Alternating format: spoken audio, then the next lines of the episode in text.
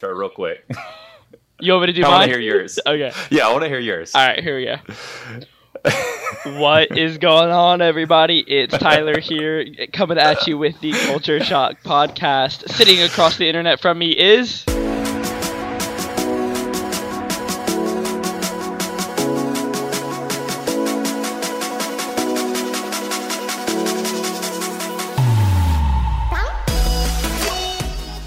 What is going on, everybody? Welcome to the Culture Shock podcast. Uh, I'm one of your hosts, Cody. We do not have Tyler with us this week. Oh, real sad. We're kind of happy about it. Um, Tyler just got back from camp uh, with the kiddos from church. They had a good time. They're resting up. Uh, so he'll be back next week. But we do have two special guests this week with us. Uh, and sitting across the internet, not the table, from me, our first guest is a regular Sam Filber. Sam, how you doing? What's going on, man? Glad to be here again. Second time on the show. Super excited. Yeah, you're about to be on payroll with us, you know. So, There we go. Whenever that ad money starts coming in. yeah, whenever the ads come in, for sure. Uh, also, sitting across the internet from us is my brother-in-law and friend Shelton. Hey guys, how you doing? How you doing, man? Yeah, what's it like in Athens right now?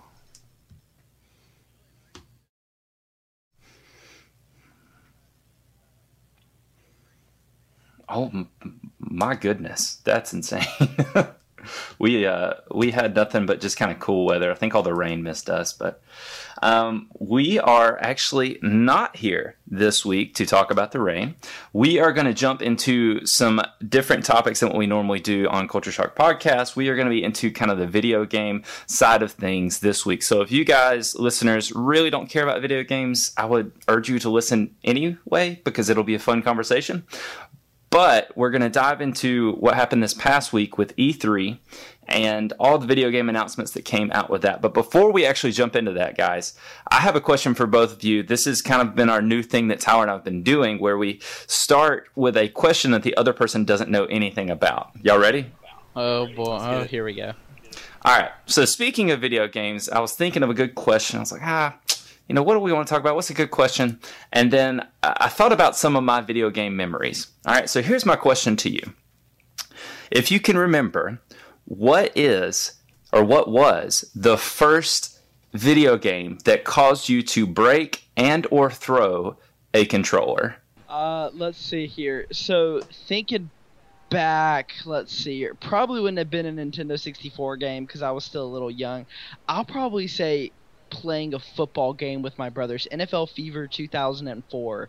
It was the first football game that we had for our original Xbox. And I was a little kid and I was terrible at it, and my brothers would smack me around, and I threw a controller across the room, and the controller actually shattered. Uh, I got in a, I got in a lot of trouble for that one, but yeah, that was that was a good memory. Okay. yeah. Um, Shelton? I think it's it was either Pokemon Sapphire or Beyblade G Revolution. And both of those cartridges got broken from me throwing my Game Boy SP across the room and slamming it against the wall. Oh my gosh. There's a lot I was about to say, I was about to say, if it was Pokemon, that means you're throwing the whole console, not just the controller. there's a both of those games obviously have random elements to them. So i would get very close to you know for instance getting kyogre i don't know if that's how you even pronounce it i haven't played pokemon forever but he's one of the legendary pokemons in that game. And i was probably working on catching him for about an hour and it just wasn't happening. And i was so close to getting him in this one ultra ball i believe. And like it blinked twice like it was going to catch him and then he just came back out and I just had it and just threw it across the room. That's awesome. I was trying to think about this for me. I don't even know. I, I think it was either an N64. No, no, no, no. An NES game. I think it was Duck Hunt. Do you guys remember that? Did you ever have that? Or- yeah, Where you had yeah, the gun? Dude, any NES games make me want to throw controllers even today. there there were so. And then, that gun. Yeah, it was annoying. But then I think it was Duck Hunt or it was just Super Mario Brothers. Like, so stressful playing that game. Yeah. And those controllers are hard to break too. So you just kind of can beat them up. Uh, okay, so moving right along, we're going to jump into E3 in just a second. I do want to follow up from last week. If you guys have not listened to our episode from last week, we talked about our favorite books, books, books, books, all sorts of different stuff with books. So right before E3, I do want to ask both of you guys to give me your favorite book, either of the last couple months or uh, just favorite book of all time. Shelton, you want to go first? Well, I'm afraid I might steal Sam's here because I know he's been reading it. But um, I think the best series I've read of all time is probably The Inheritance Cycle. I read it through middle school and early high school, and it was probably my first dip into like high fantasy, and I just loved it. It got me into the genre really deeply. Sam. Uh, favorite book? It's actually not in um, Inheritance. Um, my f- actual favorite book of all time is Harry Potter and the Half Blood Prince. Uh, the, the Harry Potter series as a whole is my favorite, but that book in particular, I absolutely love that one. Never, I've never got to read them. My parents thought they were witchcraft. That's how we were growing up too. So my sister, after she graduated college, uh, or uh, yeah, after she graduated high school, went into college, she started reading them, and then when she found out how great they were, she bought me the entire box set and was like, "You have to read these." it was kind of funny. Yeah, in secret, don't show mom and dad. So I still have that box set though. It's great. Uh, okay, we're gonna jump right into E3 now. So E3 was this past week, and it is for those of you who don't know, uh, it is like the big video game expo where they kind of release a lot of trailers, uh, announce a lot of things, and video games are increasingly, especially now, uh, just a huge part of culture as a whole. Um, so what happened at E3, we want to kind of break it down, talk about some of the announcements, and then, you know, kind of the general direction, too, of where video games are going.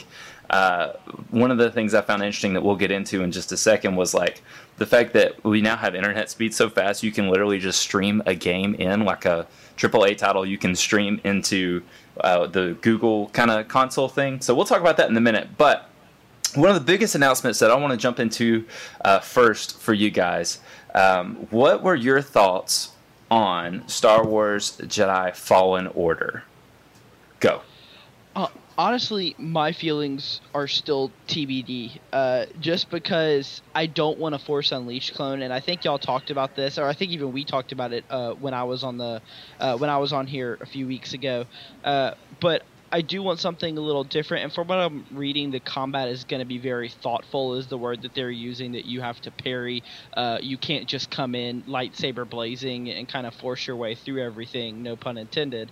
uh, but I don't know. I, I really want to see. I want to see what the actual control scheme looks like uh, and what the difficulty looks like before I throw judgment on it. But I mean, it's a Star Wars game. I'm excited. Um, even for the games that have that have flopped in the past, I was always excited for them. So I'm looking forward to it.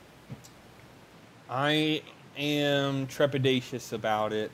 It's EA, so uh, there's that to begin with. But uh, Respawn, I believe, is the name of the developers. They have a good track record, and uh, I have high hopes for them. And the gameplay that I saw looked good. However, it, it could have just been the person playing. I mean, it. You know, these game journalists don't really play games. So, and that was probably who was play testing it to begin with. But um, it just looked a little choppy to me. Of course, some parts look great, especially when he grabbed that stormtrooper that was shooting at him and like threw him in front of his own uh, bolt that he was sh- Ooh, shot yeah. at him. That was awesome. I, Mhm. that's when I was like, okay, okay, I'm I'm starting to feel it.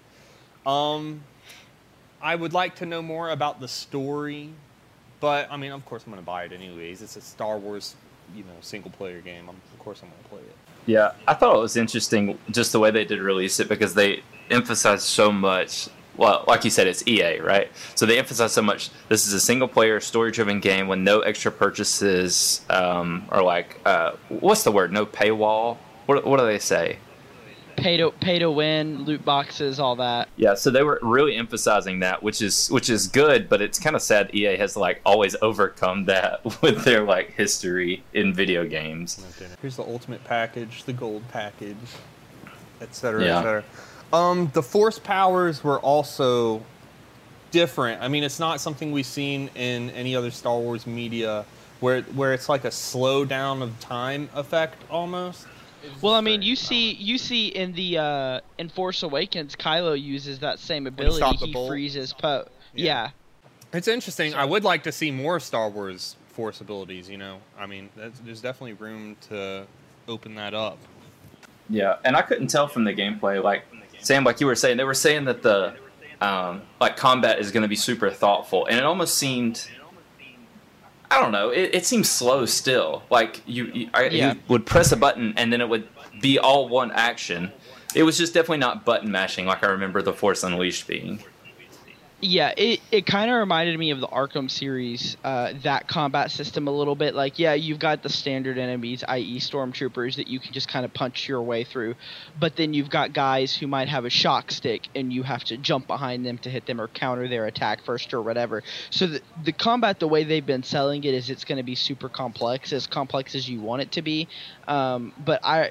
I want it to be complex. I don't want something as simple as I have to jump behind the guy before I can hit him. Yeah. Um, I just actually finished.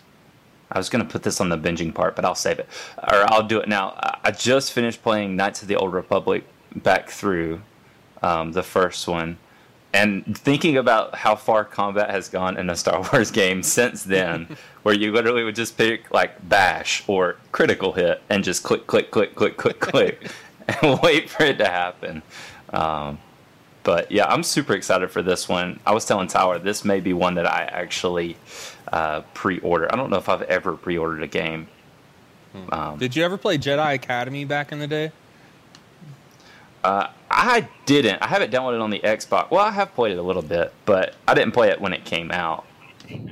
That was on my that was on my top five Star Wars list Oh. in the last episode I was in. It was great. That was like the first game where I really like got to use lightsaber melee attacks. It was awesome.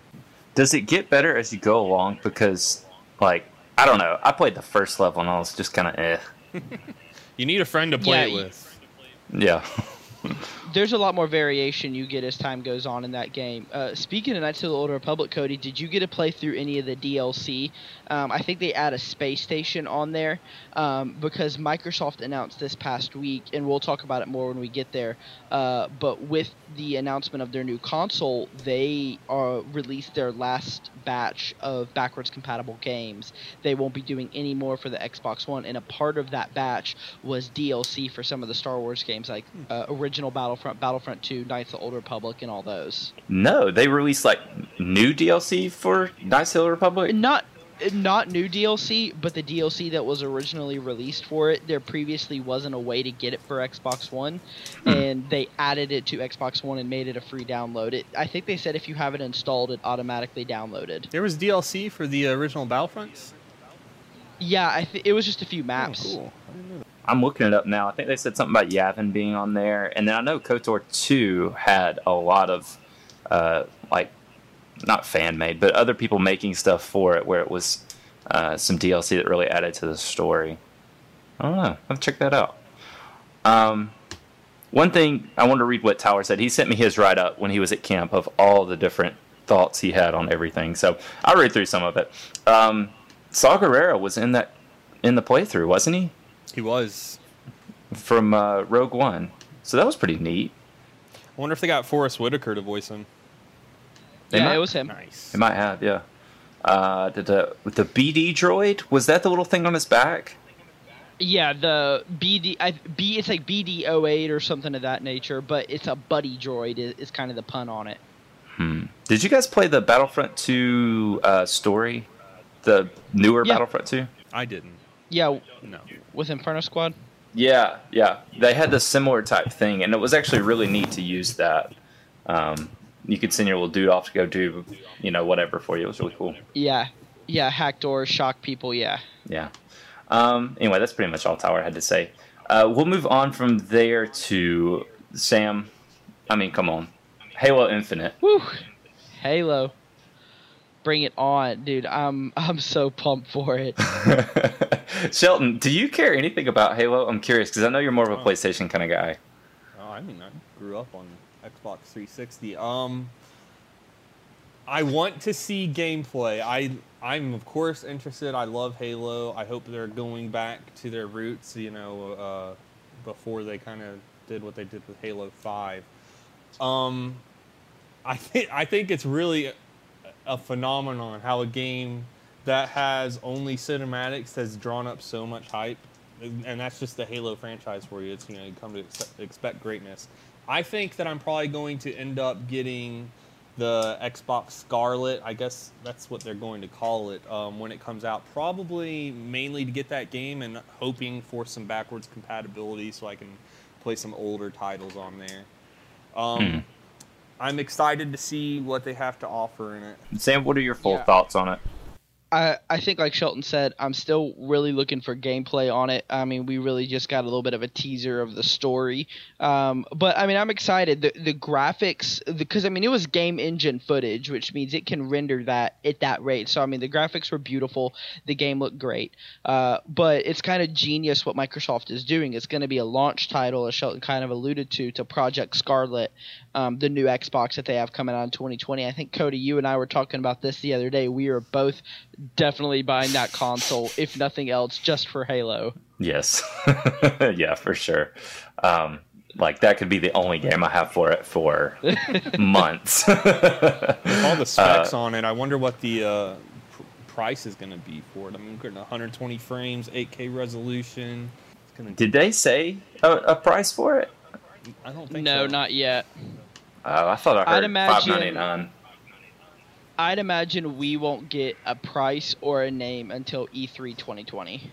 Mm, that makes sense. But 8K at 120 frames per second. Yeah, that's that's PC insane. quality. That's a high build. Are there TVs that can do 120 frames per second 8K?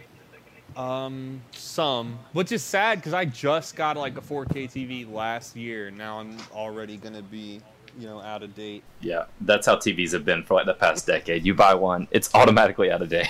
it kind of stinks. Uh, what one last thing on Halo, real quick. The only thing I really noticed, like you guys said, you kind of summed it all up. This game, uh, game engine footage doesn't mean anything. It looks fantastic and really cool. Nice little take on the story. But they went back to like a more like original Halo uh, Master Chief, like green in his suit. I just noticed that first thing when I saw the trailer. It was like full on green, green. I don't know. It reminded me of Halo One though. Yeah, it it reminded me of Halo One, and the way that they put the Halo ring there, I think, like Shelton said, they're going back to the roots of Halo. It's going to take place on a Halo ring. It's not going to be this big elaborate story. It's going to be them truly on a Halo ring, and they've got to do something on there. Who do you think the enemies are gonna be? Uh, AI, I think Cortana is going to be heading up a a bad AI uh, AI army. Sam, we haven't finished Halo Five, have we? No, we need to. Like, what are you doing after this? Like, let's play, let's play some Halo. I'll have to ask Sarah. I don't know yet. um, but yeah, we need to finish it because I don't remember how it ends. Still, um, it's been so I know long. how I remember how it is. It's just been forever since I've played it.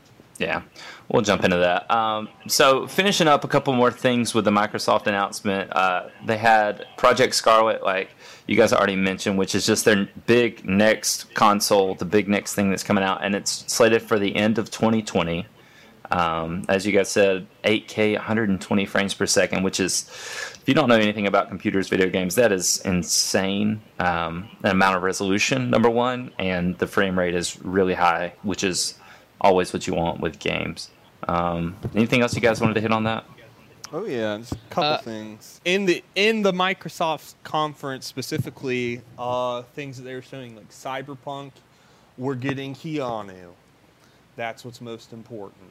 Um, if you played The Witcher 3, um, that was my foray into CD Projekt Red games, and just to see how much detail they put into it and how long they've been working on Cyberpunk, I'm very excited to see what they bring to us there. They had some gameplay shown last year, about an hour of it you can find on YouTube, and it just looks fantastic, and that was pre-alpha, so I'm really excited for that. And another thing that they talked about there is Dying Light 2. I don't know if you played the first one. It is a fantastic. It's probably my favorite zombie-centric game. Um, it's very parkour heavy. It's what Dead Island should have been and and I think it's the same team that made it, but like the core team moved away from Dead Island during production and went there and built a game that they really wanted to make, and it was fantastic. Yeah, I I'm looking forward to Cyberpunk. I think that game looks great. Uh, the concept trailer really it kind of pulled me in, which I guess is what it's supposed to do.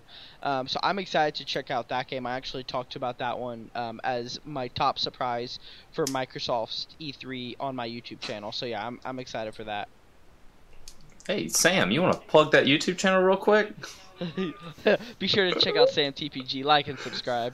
but seriously, you do like video game stuff on there, and and what else? Yep, video games. Uh, let's see. I t- really, I talk about video games. There's a lot of different stuff I do. Uh, I do product reviews, gameplay, uh, top ten list. I've really only been on YouTube for like a week and a half, so my content isn't built a whole lot. Uh, but we are getting there. I've been working on videos this past week. Do you upload your own gameplay? Uh, sometimes. Sweet. Um, uh, so Shelton, you said what was it? Cyberpunk 2077. Is that it? Yes. And Dying Light Yep. 2. Dying Light 2. I gotta look some of these up because I have been kind of out of the video game realm really for a long time. When you get married, it gets a little different. You know, you don't have as much time to uh, play things. There was a. It was shown last year for the first time with uh, them talking about gameplay, how it's going to be more RPG focused, and how all your decisions and factions you align with will affect the gameplay. And they're, of course, touting the line where it's like, oh, there will be thousands of different endings, but I mean, we'll see how that actually ends up. That Hmm. promise has been made many times. So should I download the first Dying Light and play through that? Oh yeah, it's great. It's great, and um, you can get the basically complete package, which comes with the following DLC. You can probably get it for around fifteen dollars total at a GameStop sometime. It's on sale a lot too on uh, a PlayStation Store. I know that, and I'm sure it would be on the Xbox Marketplace as well. Hmm. I'll have to check that out later. Uh, anyway, one thing I wanted to ask you guys about, since, like I said, y'all are a little bit more knowledgeable about gaming than um, I am, uh, what the deal really is with these, like the streaming services that are going to be games, pretty much. Uh, Am I getting that right? So yeah, the way so there's kind of two different big names in game streaming right now, and that's Google and Xbox. Google's doing the Stadia, um, and the way they do it, there's not actually a physical console. You pay monthly for a service, and you have to have a Chromecast Plus to be able to do this.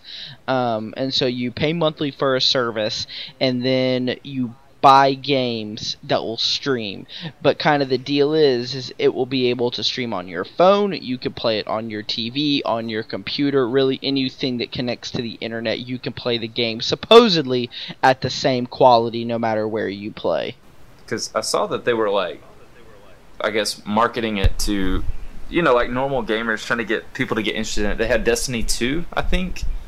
I kept seeing Mhm. that um, thrown up with the Google stuff. yeah the stadia is kind of weird to me though. It's like i have to pay monthly and then I have to buy the games on top of that, and then I also have to buy your controller. I mean, I think the startup package was like two hundred dollars Wow. or something like that, and it doesn't come with anything. So it that the Stadia is really weird to me. Now, on the other hand, you've got Xbox who announced their streaming service project XCloud, um, and that actually looks pretty good. They said if you own an Xbox One, it will be free. Your Xbox One will act as your server. Um, and what you do is you can actually play games that are supported on your phone um, or on your computer just by streaming it to them. And they uh, had a demo at E3 of uh, your Xbox controller hooking up to your phone, and people were playing games at that at what looked like a great resolution. Now I'm sure they had they had it hooked up to a hard line, so I'm sure they had the internet beefed up going to it. But I mean, the game was running exactly like it should. There really wasn't latency or lag or anything of that nature. Dang, that sounds awesome. Yeah. Yeah, I mean, I'd love to be able to play Halo on my phone while on the go. I mean, I think that's that will help them start competing with the Switch on the mobile platform a little bit more. yeah, that's true. Shelton, you got any thoughts on all this?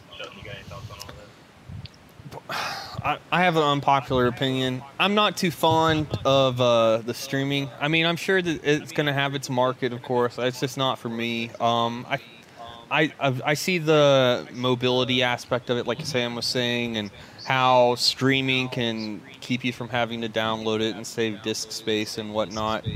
but beyond that, I I'm just more of a e- even when it comes to digital media, like of course I have a bunch of downloaded games, but I like I, I'm just an old school kind of guy, man. I like having some physical media there. It's just it's ready to go. You don't have to ha- have an internet connection to play. I'm, I'm I'm sure it'll have its market. Like I said, it, I just won't be a part of it.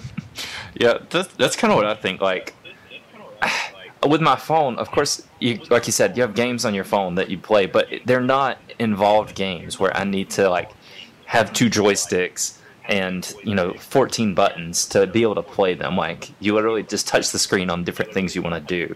I feel like if I really want a game experience, you know, there's something about sitting down in front of the TV, turning on the Xbox, like getting your whole setup ready or whatever it is, you know, your PlayStation and playing and being completely focused into that. I don't know. I don't think you can replace that though, like with just, just pulling out a controller. man. I guess we are. We're on the outs. These kids are growing up with Fortnite on their phones, man.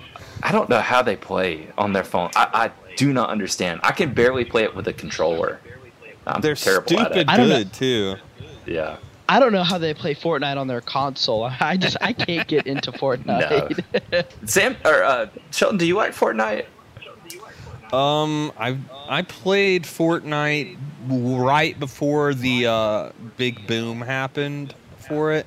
Um, this is when the battle royale mode like was just a few months off the ground, and the building aspects weren't really all there yet, and all the features were pretty minimal at best. Um, no, I, I, I just can't get into the building part of it. I guess I, I think it's built Yeah. for kids that played Minecraft a lot, and I was never that guy.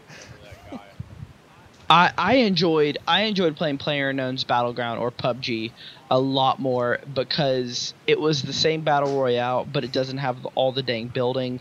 And to be good at Fortnite, you have to be good at building, and I never was. So, but I've won a few rounds of PlayerUnknown's Battleground because I'm a good at shooter games, Yeah. but I'm terrible at the dang building. you can go first person. It's tactical. uh huh. It's just We- a lot more to it. I love PUBG. We are all the same on this. I think we were all like that generation, like you guys are saying. Like you play Call of Duty, you play Halo, you know, like Battlefield. You learn how to play all these games that are straight up first person shooter, pure.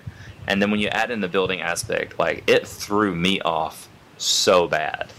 I, I I'm so bad at it, but Oh, these yeah. youngins As much as know I- how to do it. I guess. As much as I goof on Fortnite and I, that I don't play it, I can see how it elevated the industry and it brought in a lot of new eyes. So, I mean, more customers for the medium is going to be we're going to get more content. So, I guess it's just a good thing overall. And it's a free to play, so you can't really hate on it. Yeah, that's true. The Avengers thing that they did, uh, right around um, in game, that was really fun though. I did play that. That was the last time I played. Oh yeah, it. yeah. That mode, that mode was fun. I like the one when they did Infinity War a little bit better, where you actually got a, uh, you would get one person was Thanos, and it was everybody versus Thanos. Oh yeah, and you had the Infinity Gauntlet, and you could do all kinds of stuff. That was a fun yeah, one. true. Um, get back to our discussion a little bit. I'm looking back at Tyler's uh, document he wrote up. So he said this, and I have no idea what he means. Maybe you guys know. Um, he has a heading, and it says Ubisoft, and then underneath it, there's one point, and it says Cringe Fest. No more needs to be said. real. I have no idea what that means. Yeah, Um, just watch the Watch Dogs Legion trailer. I mean, yeah. it's bad. I mean, you play as a grandma. I mean, I guess it's kind of like, oh, you play as a grandma, dude, but it's just pretty bad. Yeah, what he's talking about is is in uh, Watch Dogs three. Like the premise is you can recruit anybody, and you recruit a squad, and you use that squad to take on the the bad guy, so to speak. And if somebody in that squad dies, they're dead and they're gone. But you can, you can literally recruit anybody coming down the side of the road. But it was it was bad. And then they, I mean, they did a little bit on Ghost Recon, and I'm excited for Ghost Recon Breakpoint. Cody, I know you Mhm. and I played Wildlands Yeah. together a good bit.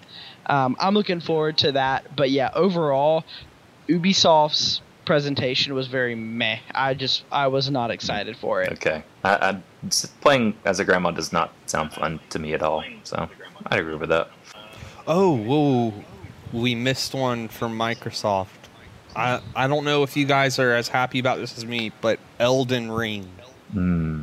Did you see that, Sam and Cody? I saw it. I I digged at that on on YouTube. Uh, just I mean I think the game is gonna be fun. It's George R. R. Martin, but I, I said yeah. Somebody's writing a fantasy story about a ring. That's that's really. That's been played out.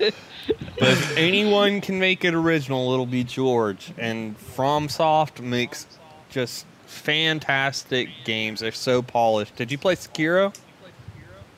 I did not, but I've heard Tyler's stories about Sekiro, and I don't think I want to torment Oh, it- myself it's like a that. grind fest, but it is. It, it's just some of the most rewarding games I've ever played for sure, and I'm very excited to see what they do with an open world and with George at the helm writing the story. It'll be pretty in depth, and I think.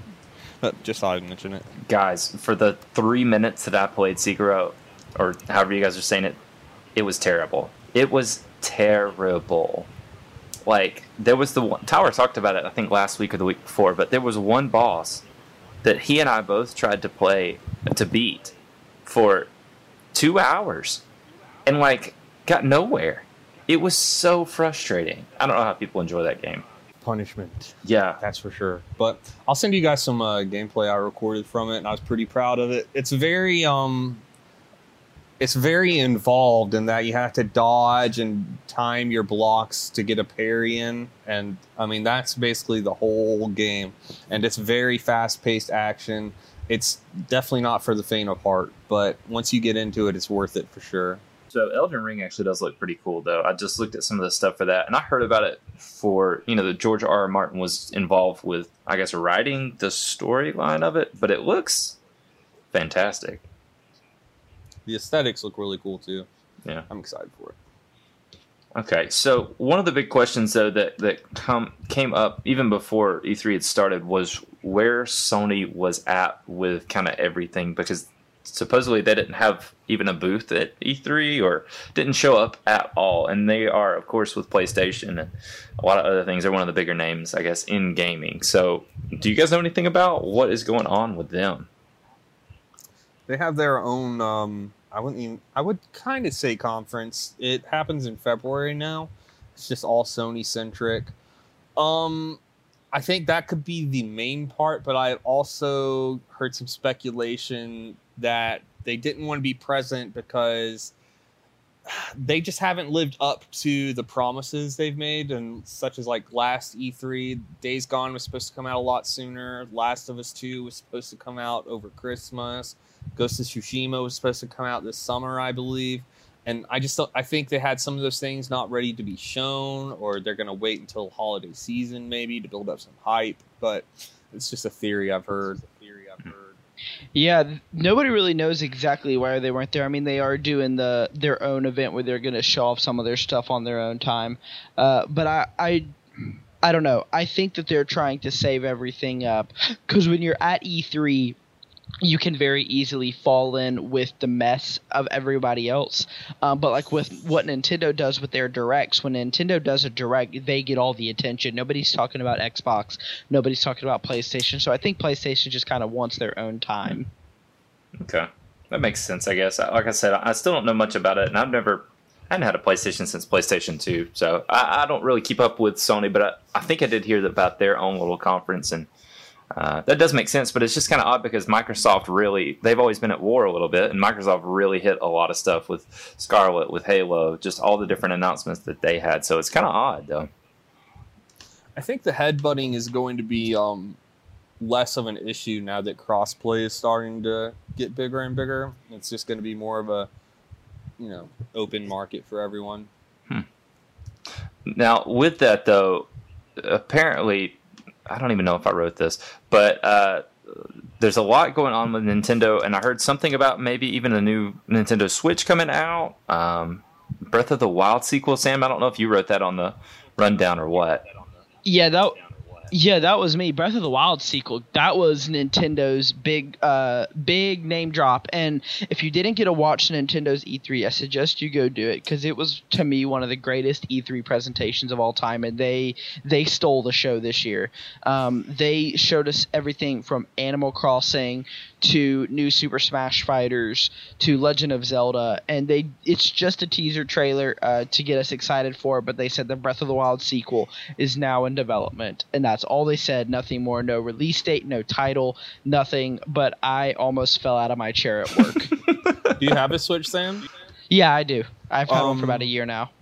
Do you think I'm interested in getting one? Um, mainly for Breath of the Wild. Do you think it would be worth it in and of itself just for Zelda?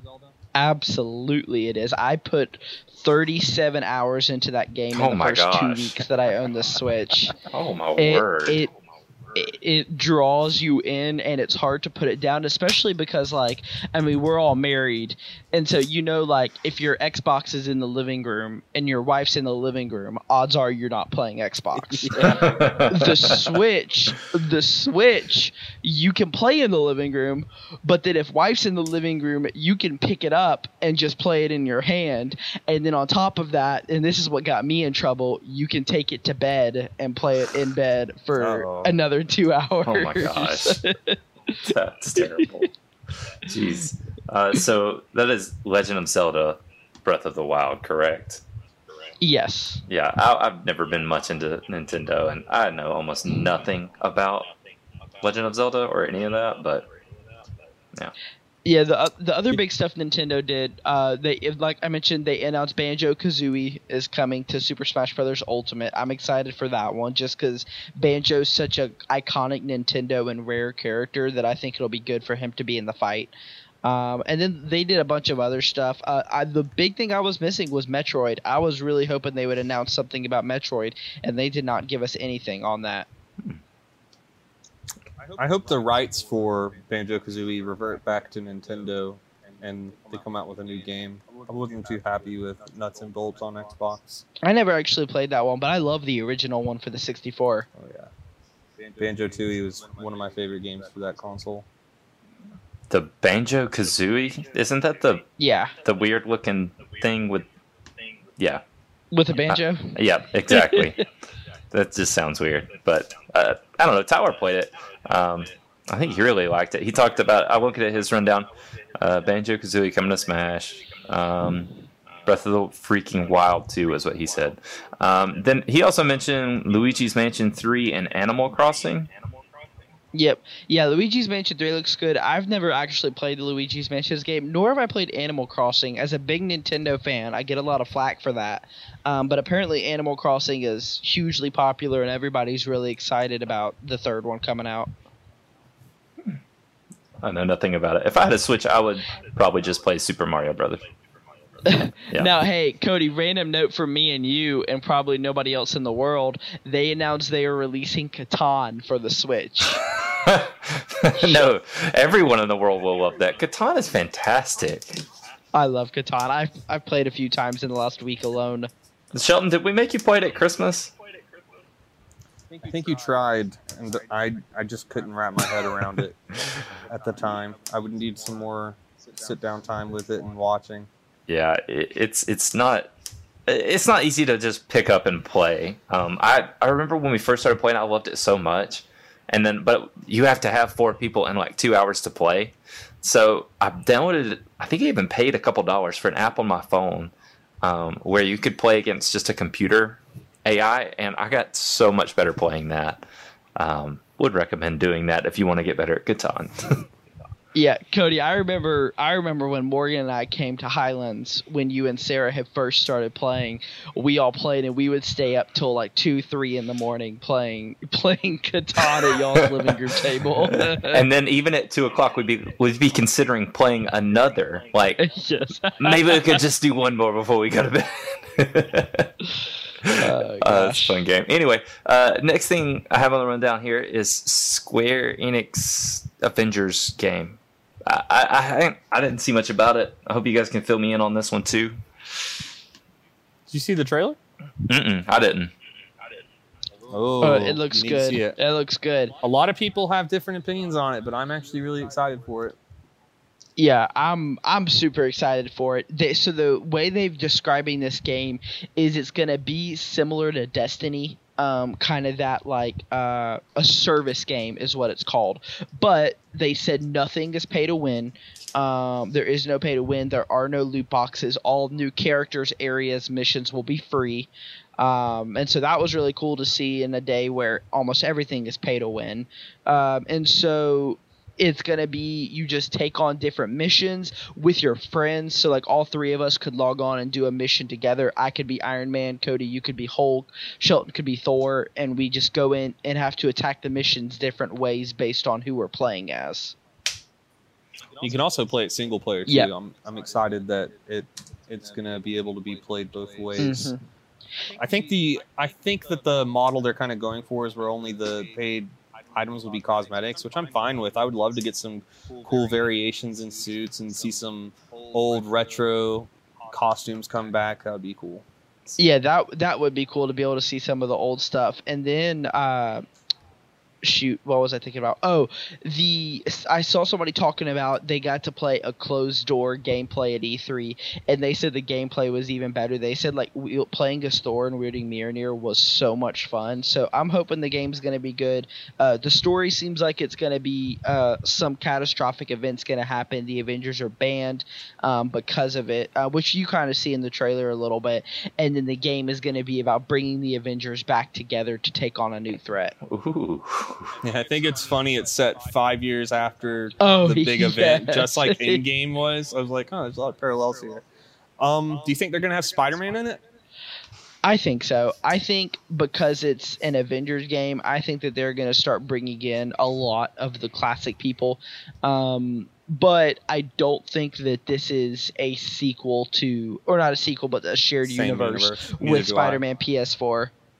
Which I kinda, oh, go ahead, go ahead. I, I kind of hope that it's not because I saw a theory somewhere that like the way that they're going to attack this is there will be version exclusive characters. So like Sony gets Spider-Man, Microsoft gets uh, Microsoft gets Captain America or just whatever and then they only come together in these crossover games. So if you want to play cool. as all the characters, you have to buy the different systems. And I mean, I think it's a cool idea, but I, if if there is a universe, a gaming universe, I'm gonna want to play every single game in that gaming universe and not have to buy three different consoles to do it. True. Mm.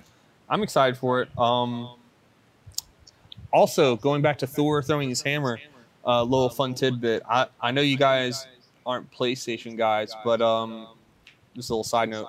In God of War, you had an axe that would act similar to Mjolnir, and that you could throw it to enemies and call it back to your hand at command.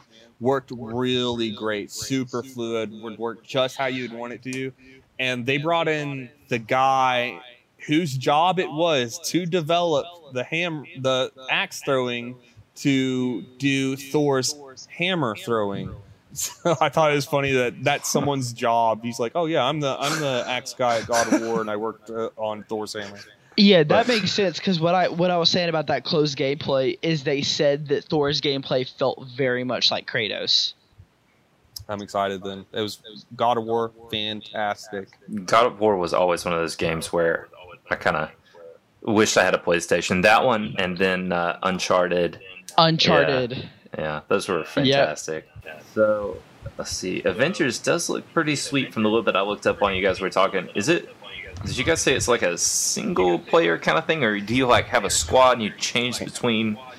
I'm, I'm thinking you of know like how Legos. Destiny is, you know how Destiny is how Destiny you can play by yourself or you can play with your friends to accomplish missions. Yeah Similar to that, like it will be a story-driven game, but if your friends want to drop in and play with you, they can. Sam, and if you remember from the trailer, at the end of it, um, where they show Hulk fighting, was that Abomination? Yeah, it looked like Abomination in the trailer. I'm very, I, I'm excited to see all the villains that would be in that game, especially with the added content. Hmm. Oh, absolutely. Yeah, I hope that, and I hope that they pull from the comic books too, and not try and make this a mirror of the MCU. I hope that they pull in people like Doctor Doom and the Green Oh, yeah. Goblin, and you know the Fantastic Four, all those kind of characters that we haven't quite seen in the MCU yet. Gosh. I would love to fight Green Goblin, man. Especially from the OG Spider-Man game on Oh, PS2. yeah. Oh, Oh, I haven't God. seen him since then. Yeah, that was a good one. uh, da- da- so, were there any other things you guys mentioned? Y'all, y'all kind of pulled out some ones we definitely didn't have on the rundown, and, and you guys know a lot more about. But were there any others that were announced or talked about um, uh, that we haven't covered yet that you guys are really excited about? I'll let Sam go first. Uh, go ahead. I'm. I gotta think through some. Um, some elaboration on Borderlands 3. Of course, I'm really excited for that game. Borderlands is awesome. If you haven't played it, you absolutely need to. It's one of the best looter shooters out there.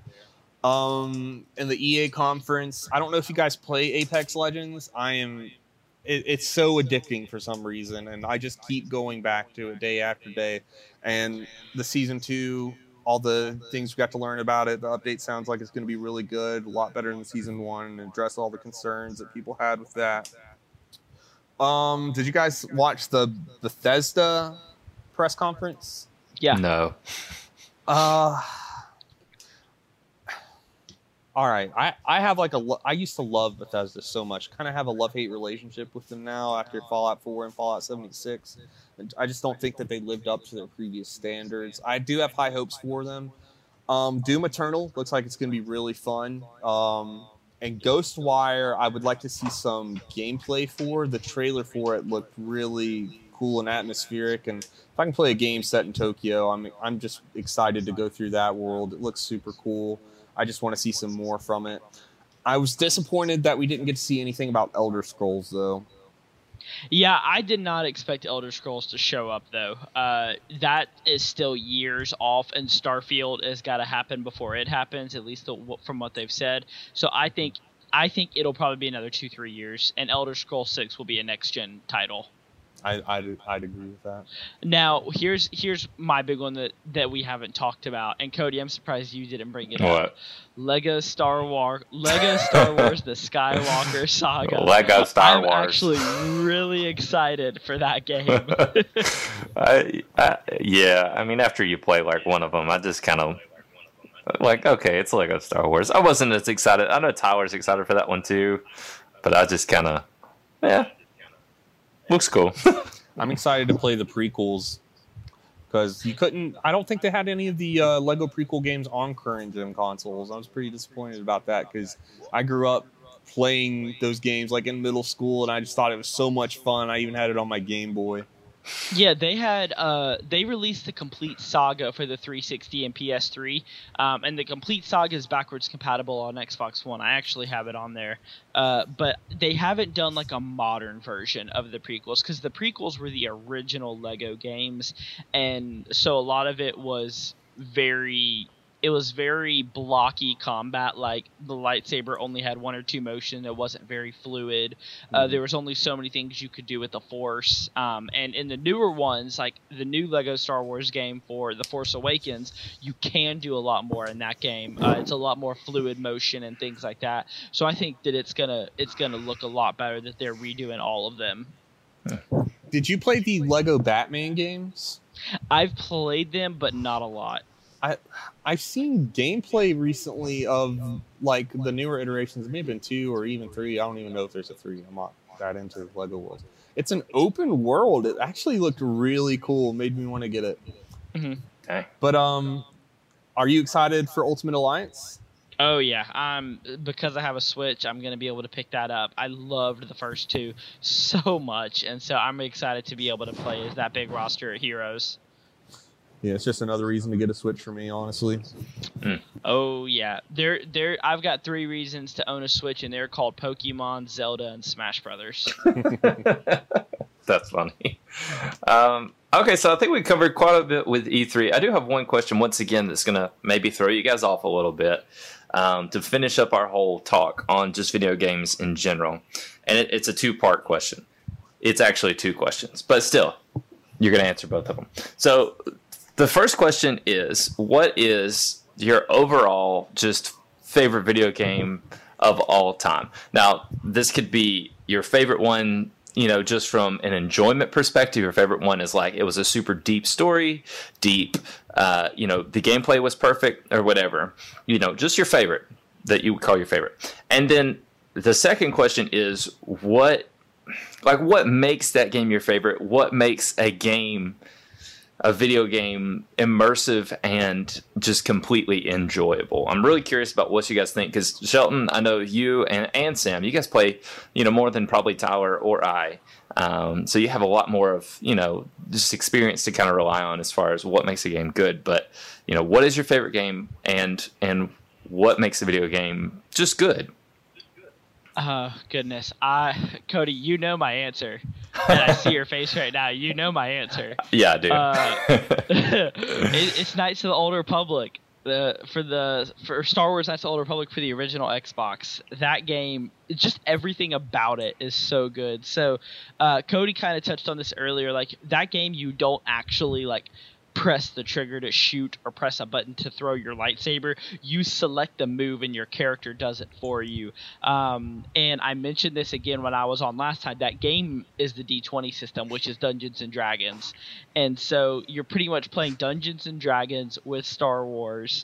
Um, and the, sto- the story is killer. Uh, the story pulls you in. The plot twist in that game makes you want to throw a controller. Um, and ju- just everything about that game from the combat to the progression system to the story. It just it just pulls you in and it keeps you wanting more. Mm. Shelton. Uh, I'm gonna have to go with Ocarina of Time on Nintendo 64. Um, I think, I, I mean, it was the first 3D Zelda game, and it had such a pedigree before that, and they just knocked it out of the park. It was one of the first forays into 3D gaming in general, at least done well, you know, past Sega and whatnot. Um, it came out, the graphics looked awesome for their time. Even going back, the atmosphere is great. The world they built is just so much fun to explore. The characters are, you want to know more about them and what's going on in the world. And it, it just prompts you to really explore. I think it's one of the first really well done open world titles, and uh, there's a reason why it still stays on people's favorites list. You know, 25 years after the fact it's come out, or whatever, whenever it came out. Really, I don't really know, but it's it's held its place in time, and there's good reason for that. And if you haven't played it, you absolutely need to even just get an emulator and just go do it. Um, the 3DS had a re-release on it, and it was excellently done. An update on the graphics, and the story is fantastic. The combat is fun. Using the bow and arrow in that game is just one of the most fun like gaming moments I had as a kid growing up, and it's just fantastic all around story, gameplay, everything. Yeah, I actually just bought a 3DS and I'm about to buy Ocarina of Time for it so I can play it. So I'm excited for that. And you got to play Majora's Mask. Yep. yep. So uh, I'm going to answer my own question too, just to throw my idea into the mix. But uh, oh, this is a tough question. Um, probably my favorite game of all time would have to be Halo Three, and that's just not for any like particular like it wasn't groundbreaking in what it did. It was a pretty pure just you know sci-fi shooter but the thing that tops it for me is playing it with my friends that was in high school for me and like you you could you could either play multiplayer you could do a co-op story and you could play for days on end. And we did and it was just so popular at the time. And it just makes me think the the cool thing about video games that maybe people don't understand or, or, you know if you see it from kind of an out, outside perspective it's like oh you're just you know you're wasting your time like you, are you're doing nothing useful. Um, but those were some of the best times spent with friends was just sitting down playing halo 3 um, you know like going up against uh, some really good guys in matchmaking ended up beating them. Like you i don't know i remember things about that. And i think video games are special in that way that you can do that. Um, so there's my answer. Yeah. Yeah, I agree. I, I hate that video gaming though is moving towards I'm gonna play with you across the internet, not I'm gonna play with you across my couch. Yeah. Uh, just be- just because there is something special about sitting next to each other on the couch and playing the same game together versus me putting on a headset and talking to you 500 miles away and True. playing. There's no excuse to not have split screen in a multiplayer game. Frustrating why they don't do that now for just simple games too. What do you guys wish was at E E3? Oh, I wish they would have announced more virtual console games for the Nintendo Switch because right now they just have NES games. I would have loved to see SNES and Nintendo 64 games on there. I was hoping to see the uh, new Rocksteady game, whether it be a new Arkham game or whatever. But there's been a lot of rumors surrounding it, and apparently they're pretty far in development. I would have liked to see something from that. And I wanted to see some uh, Modern Warfare gameplay. I am very excited for that. I was happy with Halo, so I didn't really care after that. but I'm so basic anyway; it doesn't matter. Um, so we're coming up on time. We want to go through a couple things really quick. Uh, we don't. I couldn't find any big pop news that had really happened the week this week in the world of culture, video games, movies, things like that. I did look up something that is kind of interesting. Avengers Endgame still number two on the all-time worldwide gross by fifty million dollars, something like that. Um, it's not really news, but it- man, that's so close. Is Avatar on top? yeah, Yeah. it still is. 2.79 billion. Wow. This stupid amount of money. Um, and then before you guys go, I've got two questions, but here's the first one.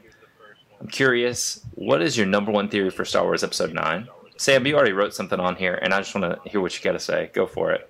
Oh yeah, it's it, it's epic. Okay, so at the end of episode three, we see the fracturing of Anakin and Obi Wan's relationship.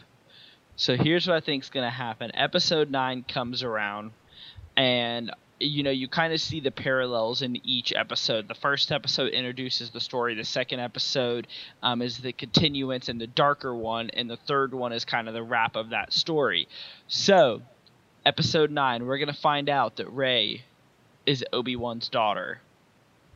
And then her and Kylo are going to have to team up and repair the relationship of Obi-Wan and Anakin, their ancestors, to take down Emperor Palpatine like they should have done back in Revenge of the Sith.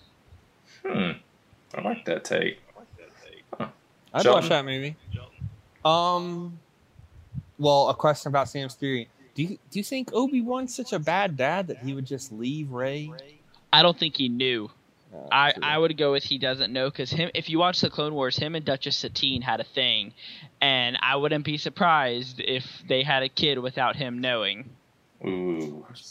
I do like that theory. Um, it's hard for me to build a theory like that though, just with the inconsistencies between seven and eight. How seven, it was like, oh, well, it's a big mystery who Rey's parents are, and we need to figure it out. And oh, here's the Knights of Ren. We really want to know about them. And I, f- I feel like a lot of the things that JJ was going for were changed by uh, Rian Johnson in episode eight, and I think it's cool that JJ is back for episode nine, so he can you know further like go along with those storylines. I'm very interested, but I'm not I'm big into building theories for movies. I like going in with just an open mind and seeing what happens. So I'm I'm, I'm excited to see it. I'm, I'm gonna be happy to see how they end this whole saga. Yeah, I'm kind of right there with you. I don't, I don't want to get too much into theorizing. I think it would be kind of cool if you did find out that Rey's parentage was something of significance. But then again, I, yeah, I don't know. I, I think that there's a lot about all of Star Wars that has to deal with, obviously, it has to deal with family. Um, but uh, who knows? We'll just have to wait and see. um, so, of course, our last question here on the Culture Shock podcast always has to be what are you binging? So I'll ask both of you guys. Once again, Sam, you're going to go first because you already have stuff written out on the uh, rundown. Sam, what have you been binging? Oof, I I didn't see this question coming. Oh, whatever. Uh, um, well, I am reading through the Inheritance series right now. Uh, I'm finishing it up actually. I'm about halfway through Inheritance, which is the last book. Um, so I'm excited to get that finished up and be able to move on to something else. Uh, and then uh, Xbox sent me a deal three months of Game Pass, which is their subscription service where you can download all kinds of games for a dollar. So I've been playing a bunch of games on there, um, mainly the Tomb Raider games, the new Tomb Raider games that they redid recently. Uh, so Tomb Raider, Rise of the Tomb Raider, and Shadow of the Tomb Raider. Those have actually been a lot of fun. Very story-driven games, no multiplayer whatsoever. Um, I'm about, I've guessed I'm about halfway through the last one. I don't know exactly where I'm at in the story, but it, those are great games. Uh, really good combat system, really good exploring system. So those have been a lot of fun to check out. What do you uh, What do you think of the inheritance cycle up to now? Oh, I, oh, I love the inherit. I've I've read them before, um, so I, I already know what's going to happen. But I've I love that series so much. Um, it it the ancient language is so cool to me. Just the detail that he puts into that, um, and the fact that he wrote an entire language um, was very impressive to me. Which one's your favorite? Oof. Um, I really love Brisingr. Same. Um, just because there's so much revelation in that one, um, and that's the one where you really get to see like tricked out Eragon and Inheritance. Oh, yeah. He's, I mean, Inheritance too. He's he is a fully formed dragon rider, uh, but I love Eldest too, just because that's when he gets to do all the training. Um, I think Eldest starts kind of slow, but once he gets to Oromis and he starts doing all of his training, I I enjoy being able to see all of that and the things that a dragon rider's supposed to learn. I love the um, conflict he had with Murtagh and Eldest. That's probably Oh, my yeah. favorite part of the book. Brisingr is my favorite just because, like you said, all the character development he goes through and be and you know being under the tutelage of I can't remember their names, but it's his masters, and just seeing him basically become half an elf. That was really just Yeah. fun to read. I I was kind of disappointed with Inheritance. I thought the ending there was just so much more that could have been done and even expanded upon. It was rumored that he was going to do like a follow up book, at least set in the same world, if not with the same characters. But um, I think it it's just a strong series altogether. I was really happy with it. I just now realized that you guys are talking about the Eragon series. So Yeah, that is that is how much I know about it. But it does actually sound really interesting. I know the movie gets a lot of flack from people who read the books. that movie is awful. We don't talk about the movie. Two separate things, man. Yeah, so if I could put the movie out of my mind, I would actually be interested in reading the books. They are big books, but they aren't hard to digest. Like uh, I, I don't know if you've read Lord of the Rings, but it's a, it's a lot more palatable than that, and that you don't read Yeah. about ha- hobbits for about 200 pages. Um, I think you should definitely read it if you have the time. Yeah, sorry to any of our any of our Lord of the Rings fans. We uh, occasionally trash on how hard it is to read those books. hey, before before we move on, really quick, uh, it, Shelton, you mentioned that there was uh, rumors about a follow-up book. I remember reading about one, and I just looked it up, and there actually is one that has stories about Eragon. It's been a year since Eragon. Uh, spoiler alert! Spoiler alert! Spoiler alert! Train new dragon riders. um, and yeah, so they actually, I actually need to pick that book up because that looks really cool. It's already out. yeah, Wow, it's uh, the Fork, the Witch, and the Worm: Tales from Alagaësia. and Paolini wrote it too. Yep. Nice. I'm definitely gonna have to look at that. Dang. Well, moving on. Uh, Ty or uh, Tyler. He, Tyler's not here. I, Oh I'm my wondering, gosh. but You're Cody, the worst. Yes. what, what you binging? Uh, what am I? I gotta go back and look. Oh yeah. Um, recently I have been, of course, binging Battlestar Galactica. If you listened to the past couple weeks, I, I know Sam. I see you laughing right now. Until you've watched Hey, it, I don't want to hear it. All right. Is that a is that a bear ra- carrying a beat in the background? no, it is genuinely fantastic. Um, kind of weird at times, but it is a, a good series. Um, so I've been watching that just when I get a chance. I've been really, really busy. So what I've been doing actually is uh, listening, of course, to podcasts and listening to a History of World War II podcast. I think that's actually what it's called, is a History of World War II.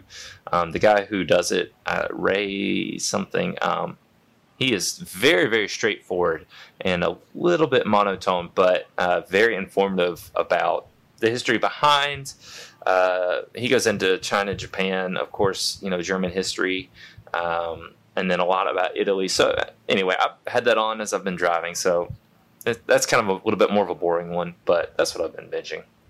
So Have you um listened to Dan Carlin's Hardcore History? uh, only every single episode. yeah, I was gonna I was gonna mention him. He's a fantastic historian. Oh my gosh, just it, he is captivating to listen to, and the way he talks and kind of argues with himself, almost like he's oh he's so good. Um, History on Fire is another great history podcast. It's uh, done by a guy named Daniel Daniele Bolelli. He is from Spain, I believe. J- He's great, um, more animated than Dan is, and his accent is just so much fun to listen to. I would definitely. yeah, I need to look that one up. I've, I've been really into kind of the history side of things recently. I don't know what that kick has been, um, but yeah, that'd be pretty cool. So we got to get to Shelton. Shelton, what have you been binging? Um, well, I've been binging comics, I guess. Uh, I've been reading a lot of Hellboy lately. Been I cracked open the second volume of the Omnibus this week. Just finished it last night. About to start the third volume. Um, unrelated to the movie. I still haven't even seen the recent r- movie because I heard it was a garbage fire. But the comics are really good. Um, Ron Perlman's Hellboy got me into the character, and I love the art in the comics. Mike Mignola is he's a great writer. I would definitely recommend it. So I've been reading a lot of that, and Hulk, uh, the Immortal Hulk, is another comic Ooh. I've been reading. I've been binging that recently. It's kind of a horror take on the Hulk, and it's really, really well done. The themes they tackle are very interesting. I would definitely recommend you pick that up if you have the opportunity. I've actually heard about that one. That sounds pretty cool. Oh, it's really good. It it uh I don't want to even spoil anything by like talking the plot points. It- even if you could go online and just go to like a torrent site and read it and then buy the physical copy if you like it, you should definitely give it a chance. All right. Well, any last thoughts, you guys, before we sign off? Well, thanks for having me. I, Yeah. it's definitely a great talk. Yeah. it's been fun. Hey, Yeah. if you want to check me out on YouTube, SamTPG. Thank you guys so much for being on. Thank you all for listening. And what does Tyler say at the end? Bye. No, I say that. I don't know. Uh. Oh man, this is stressful. Um, whatever Tyler says, we're gonna do that. We'll see you guys next time on the Culture Shock Podcast. Bye.